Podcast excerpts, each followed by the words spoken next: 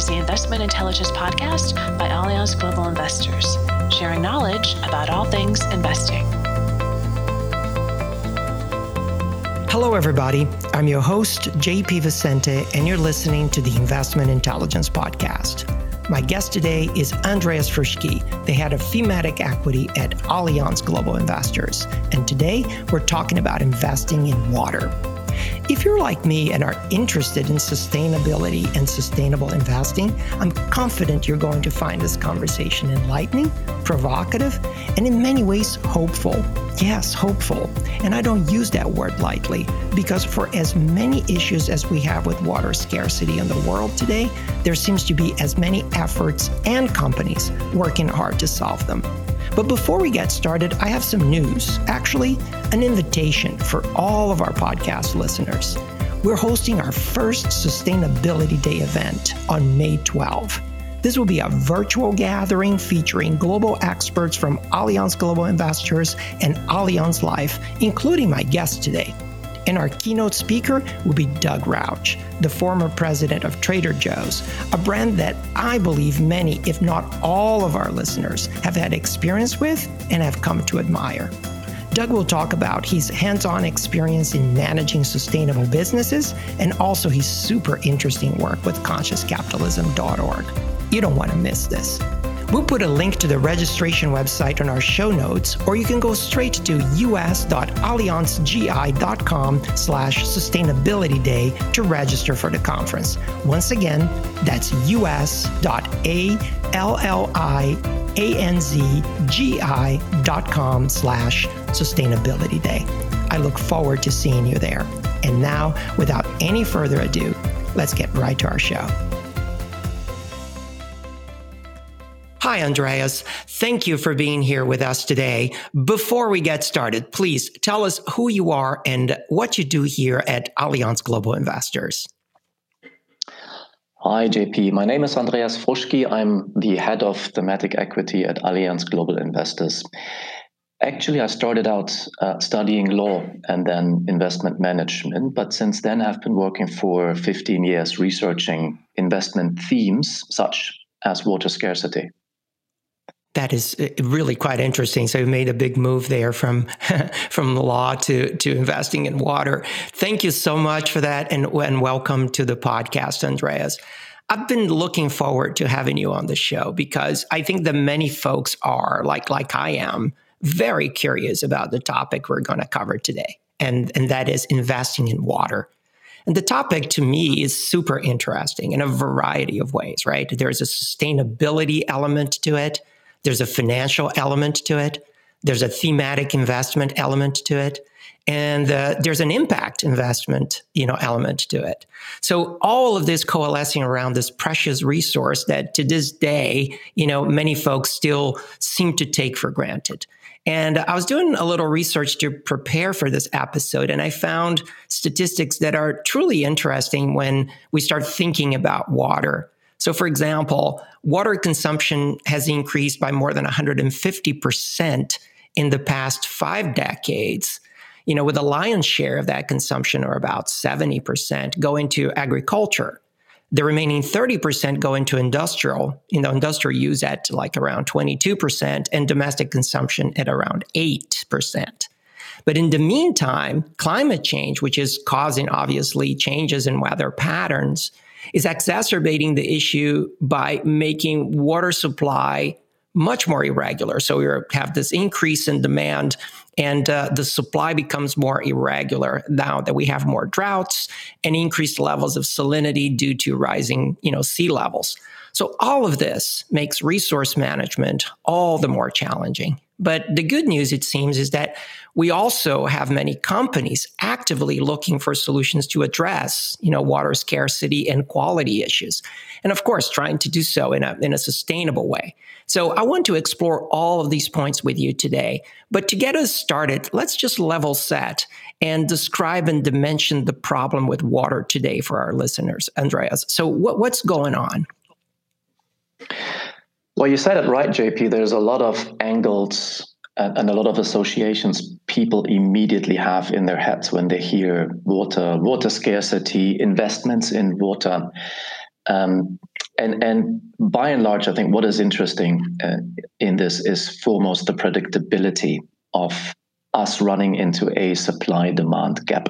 I think this is where water investing or the water theme as such is different from many other investment themes um, because it's it is something that whilst it's a resource it's not like oil or metals or a soft commodity that that you can trade easily or that could be replaced or substituted uh, with with another thing. Uh, water is essential for so many aspects of life, for industry, for farming, and there isn't anything better. And it's unlikely that we'll invent something better. So water as a resource is not going to be displaced by something that we might be able to innovate and it can't travel long distances. So, whilst some countries might have more than they need, that doesn't that doesn't mean it's solving someone else's problem elsewhere in a country that has less water than what they need because it perishes quickly and transporting it via pipeline is is tremendously costly. This is why water is always a very local phenomenon or water scarcity is something that requires solutions where it's happening. And this is what's making it interesting. Um, the predictability of it not solving itself comes from the fact that the three big players who use water use ever more of it right? every day, every year. They're using a little bit more. The biggest one being farmers, or you know, farming in general is becoming more water intensive because we need more food. We're more people. We eat stuff that tends to need more water to grow. So farming becomes more water intensive. The second big driver is industry. Uh, power production, uh, electricity uses, for example, a lot of water uh, in, in the electricity generation. And as countries electrify, as they industrialize, they become more and more reliant on water reserves uh, to, to finance that or to fund that growth uh, of the industrialization. And then thirdly, JP, it's people like you and me uh, who um, who need water for uh, mm-hmm. daily consumption, um, who live in cities, cities that typically are located or growing in areas that are arid. You know, no one is moving into the rainforest. You know, cities always are at places where. Mm-hmm there's a lot of sunshine, typically on the coasts, i.e., in areas where there may not be local reserves of water or plenty of rainfall to sustain the growth of cities um, that, that people move to. And you take all three of them combined, you end up with quite a powerful driver of demand for water, demand for fresh potable water increasing every year versus a static supply of water that is being provided by nature every year. And for as long as you don't take out more than what gets replenished, all is well. But in those areas where you are taking out more out of what gets naturally replenished every year, you have to look into options on you know how to how to bridge that supply demand gap you're otherwise running running into. That's really fascinating. Talk to me about climate change. How is it exacerbating water scarcity? So the supply side is, is basically rainfall. Uh, could be snowfall. Mm-hmm. All right, let's let's leave it that. Um, and it doesn't rain more today than it did 100 years ago. So the amount of fresh water that is being provided to us is as much as it as it was 100 years ago, and it won't be more in 100 years. What is changing is the demand situation, but the supply situation is stable, uh, or let's say it's static. Um, now, the cheapest way to get access to water is to just access the surface water, you know, the, the rivers, the lakes, the runoff water. It's more expensive to tap into groundwater uh, because you know then you have to pump it up and it's heavy. So you need electricity for motors or pumps to bring water to the surface. And the most expensive one is to create water out of seawater, which is salty. So you have to remove the salt in order to make it potable, drinkable for either agricultural usages or uh, or city usage.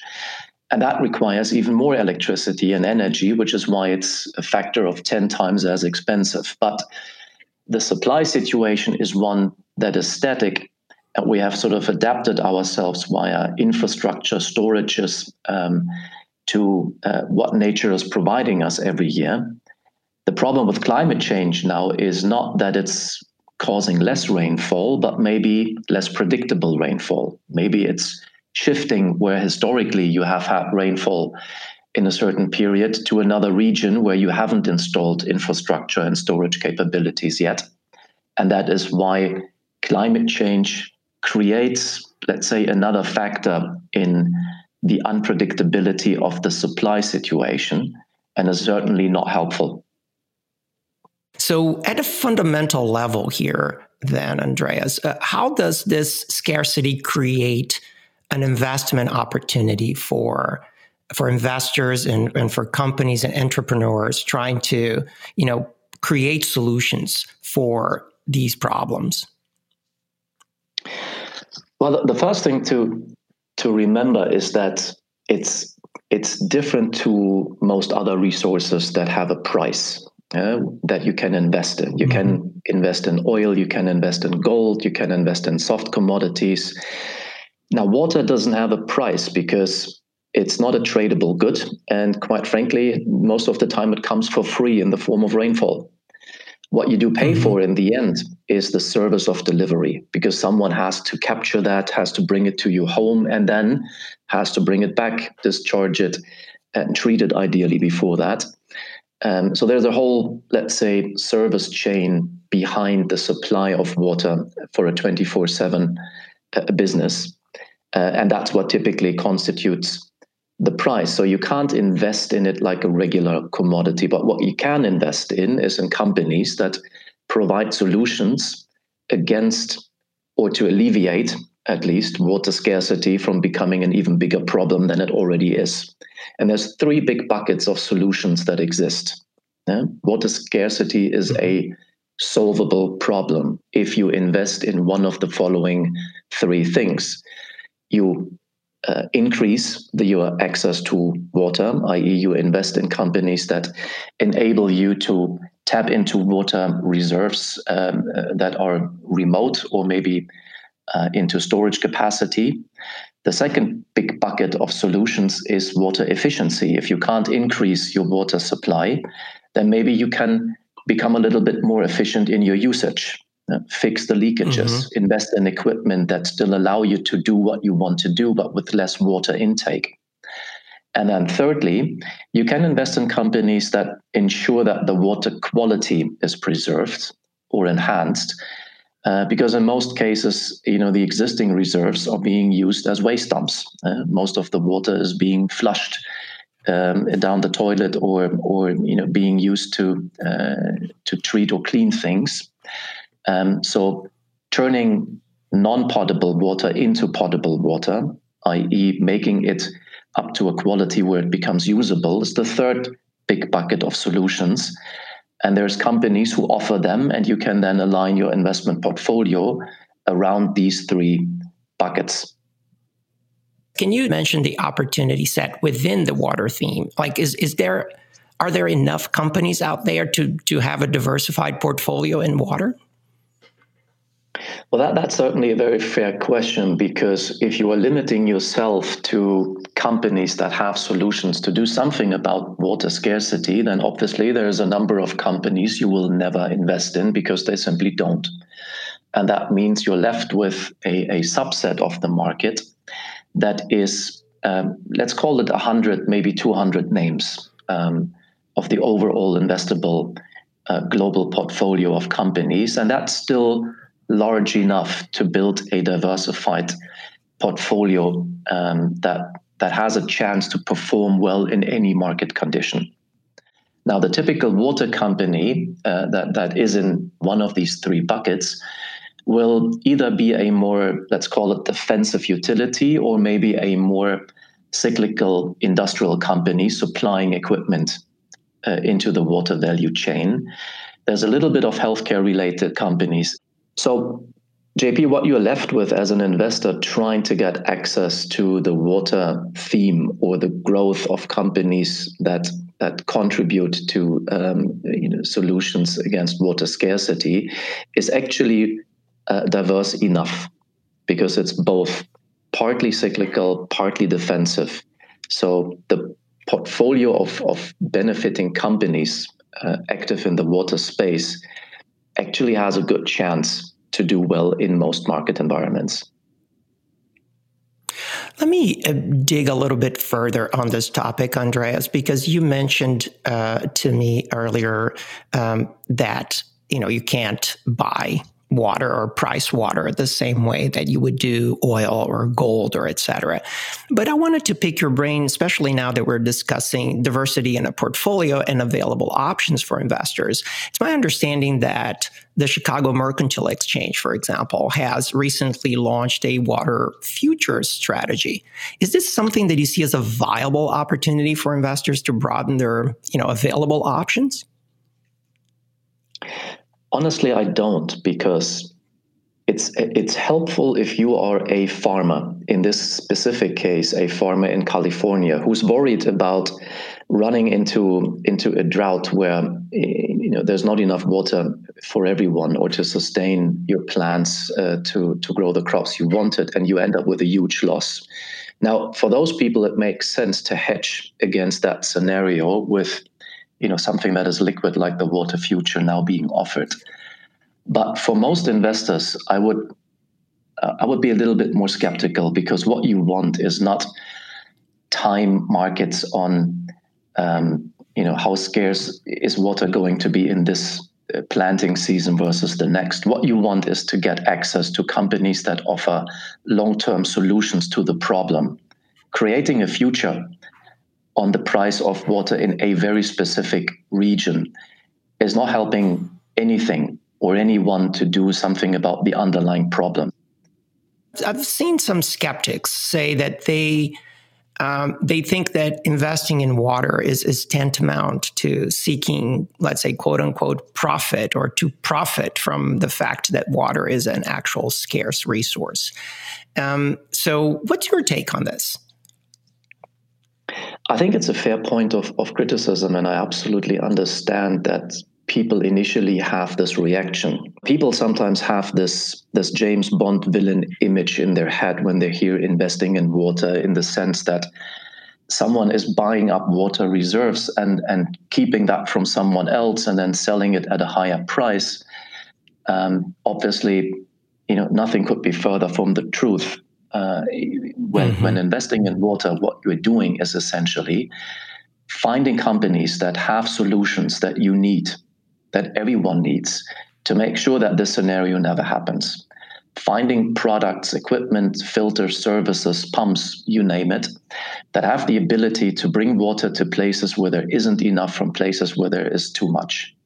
Or enabling people to become more water efficient or to make sure that water is actually staying drinkable and potable.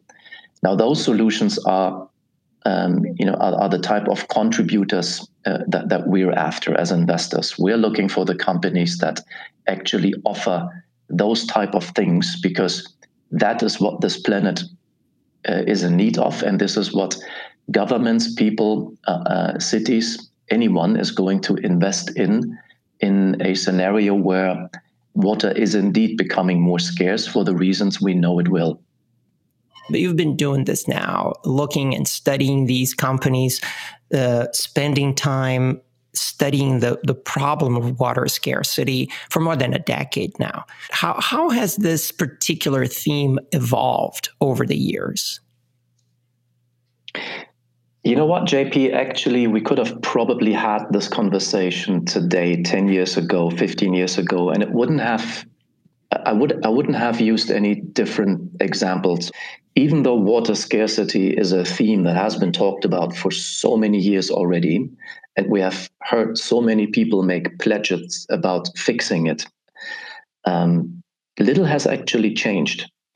And it's, you know, it, it only shows that a it's not too late uh, to to look into this theme as an investor because it, clearly there's a lot of stuff uh, that still needs to be addressed um, i.e the number of, of countries where you can drink water from the tap is still as small as it was 10 years ago it's pretty much still the united states most of europe Japan, South Korea, Australia, New Zealand, Hong Kong, Singapore, um, maybe Chile. And that's pretty much it. In any other country where you travel, you have to rely on bottled uh, water to brush your teeth uh, and for drinking water purposes. Um, and uh, I'm hoping that the next decade is actually going to be the one where we are accelerating maybe our collective efforts to make sure that this doesn't stay this way. So, so if I stay on this topic, uh, let me pick your brain a little bit about how we can solve it. What what are the attractive opportunities in the space today, and and what's driving them? So what, what's exciting is apart from the theme in general being exciting, there's always pockets of maybe more priority in any given year than in the prior year. Right now, I think what what looks interesting is that infrastructure is back on the agenda, uh, politically certainly, uh, not only in the U.S. and in Europe, but also in in China with the next five-year plan. We also have an interesting farming cycle currently. Uh, where soft commodity prices um, are going up again. That means more farm income available for farmers. Where are they going to spend it? A lot of things, obviously, but partially to become more water efficient because they need to. We have interesting investment opportunities around the monitoring and, let's say, the smartening of the whole water management system. Most of our infrastructure has become a lot smarter over the last 20 years. Uh, water, really, not so much yet it's still very much old economy, very much brick based, people going in there and manually opening or closing uh, valves. All of that can be automated.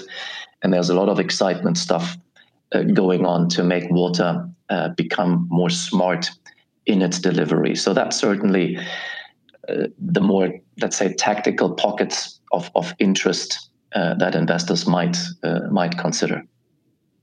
If you were to pinpoint like the biggest problem today with water in the world, what would that be? I think the biggest problem of water in the world is for those who don't have access to it and who are spending uh, a lot of time every day on something as simple as getting access to drinking water. Now, that's mm-hmm.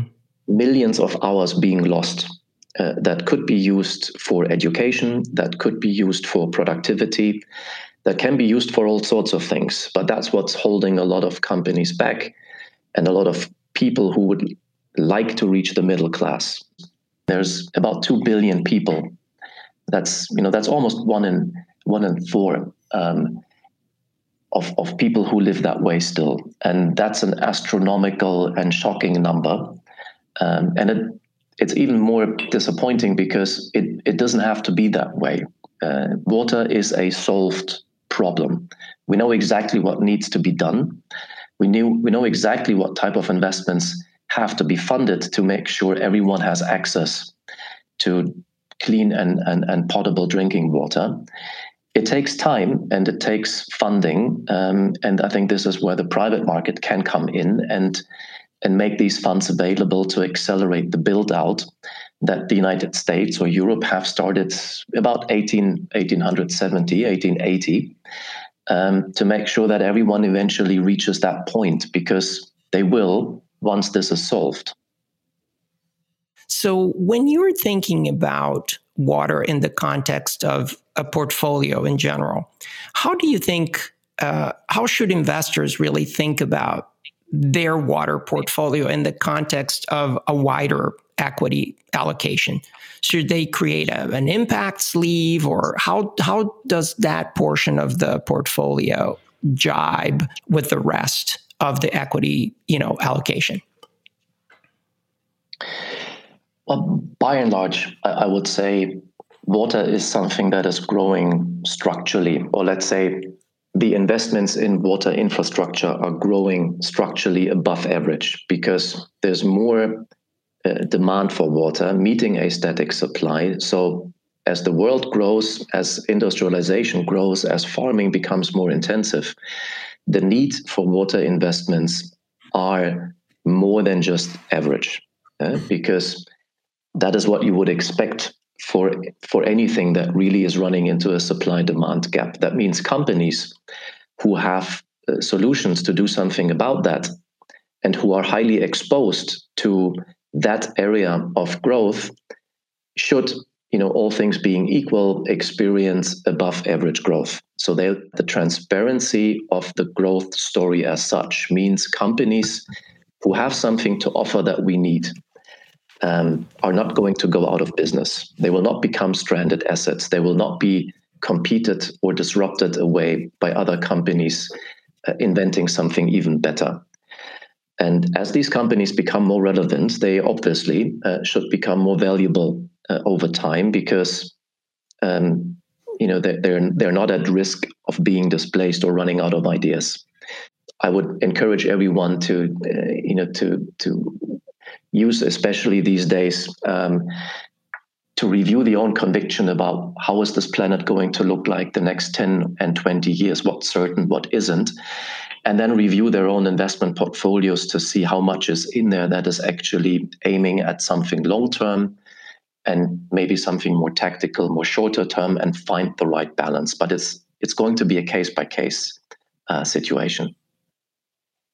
Interesting. Now that's definitely uh, something to to consider, especially for for those who are uh, thinking more and more about uh, moving their portfolios towards a more sustainable type of or increasing the, the sustainability profile of their portfolios if i should say and and i think that that's particularly you know interesting when you're looking at the profile as some investors, uh, especially those that are considered part of the millennial generation, I guess.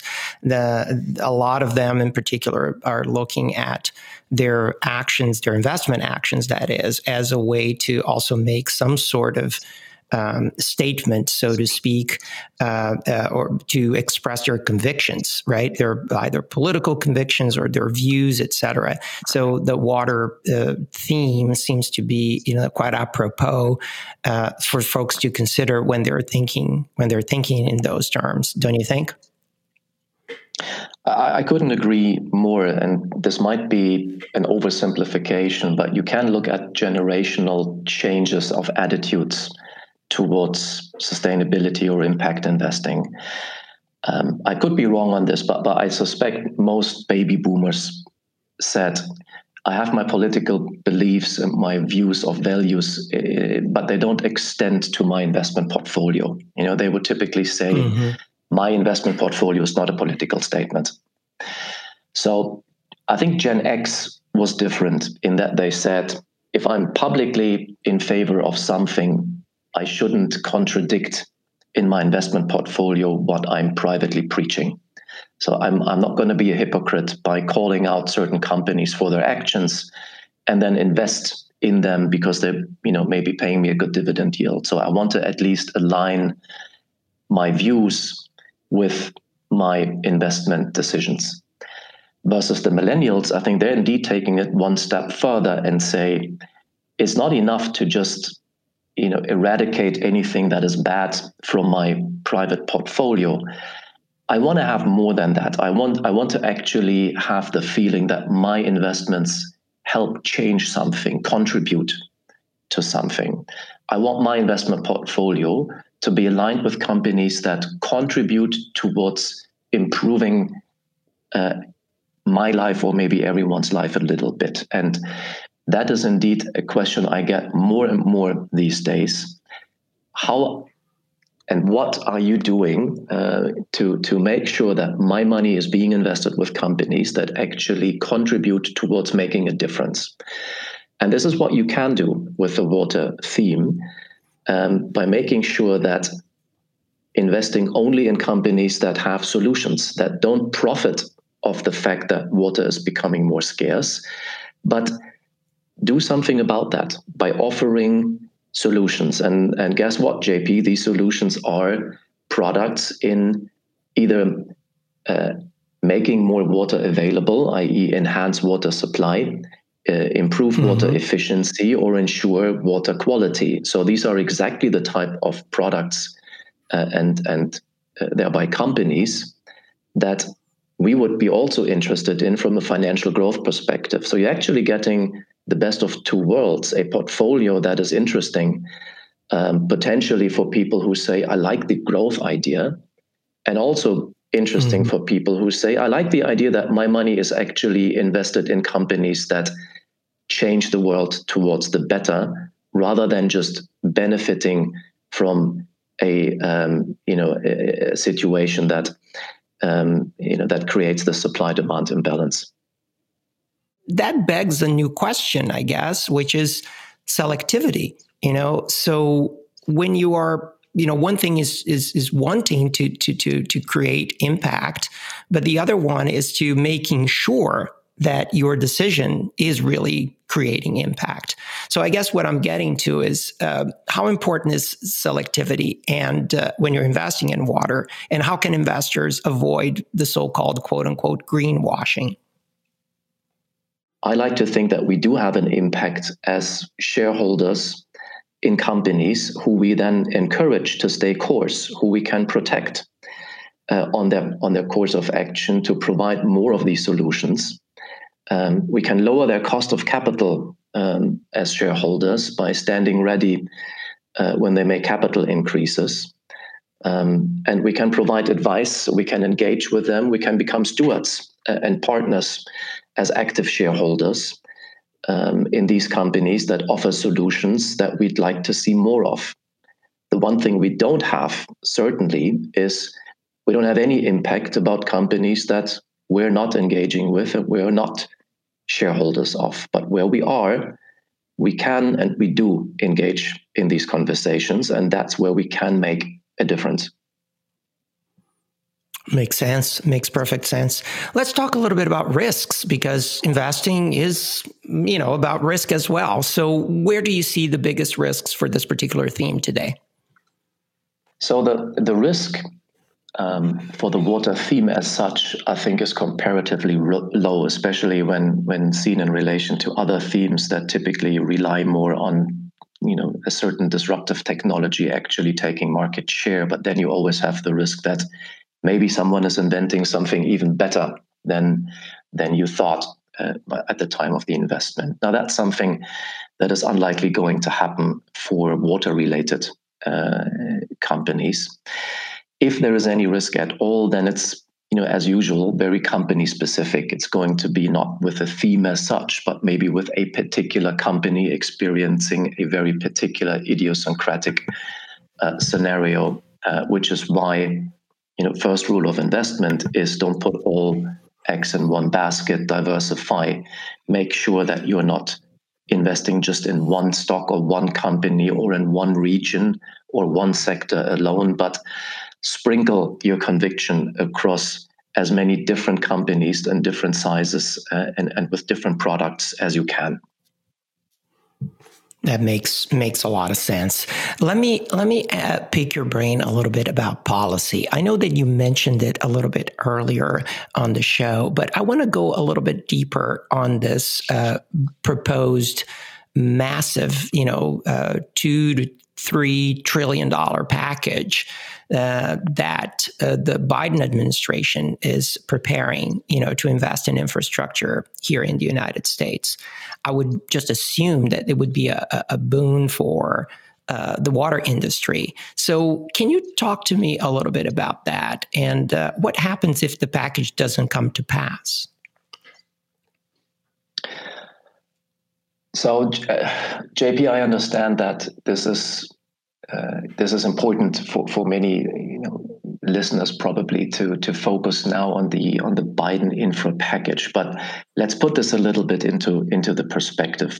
Currently, I think the United States is replacing such a tiny fraction of water infrastructure every year that unless spending is increased, it will take another 100 years to replace the existing infrastructure and do a full circle, even though no pipe, no pump, lasts that long. So we all knew that hmm. the current spending, let's say, uh, speed uh, of, of the United States regarding their water infrastructure was completely and utterly unsustainable.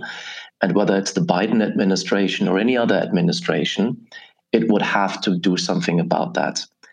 Um, and this is where I take great comfort in knowing that the, the age profile of the water infrastructure, specifically in the United States, is dictating um, physically, uh, you know, by, by laws of physics, that investments are going to have to go up uh, for the next 10 years, regardless of who's making the case politically for it. That's great, Andreas. Thing, this has been a terrific conversation and this very, very important topic. And uh, thank you so much for, for sharing your thoughts and, and your expertise with us. But uh, before I let you go, I'd like to get your cultural recommendation. It's a tradition that we have here on the podcast. So, what is it that you have been doing when you're not thinking about water solutions these days? Well, I think the lockdown over the last 12 months has certainly disrupted my usual uh, my usual recreational uh, spending time, as I'm sure it has for everyone. But I'm I'm going to be honest, JP. I can't wait to get um, to to go for a swim again once things open.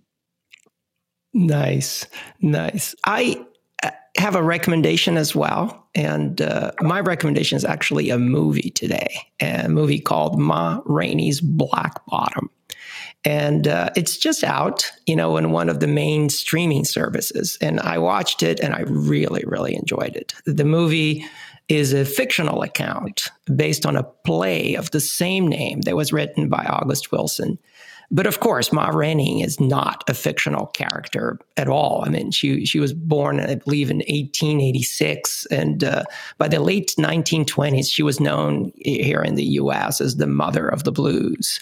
And uh, Viola Davis, you know, really plays Ma Rainey in the movie, and it's a wonderful performance. And then you have Chadwick Boseman's performance, and man, I'm telling you, what a performance that was. I had a lot of fun watching it. And I think that our listeners will too, especially if you like jazz and if you like blues.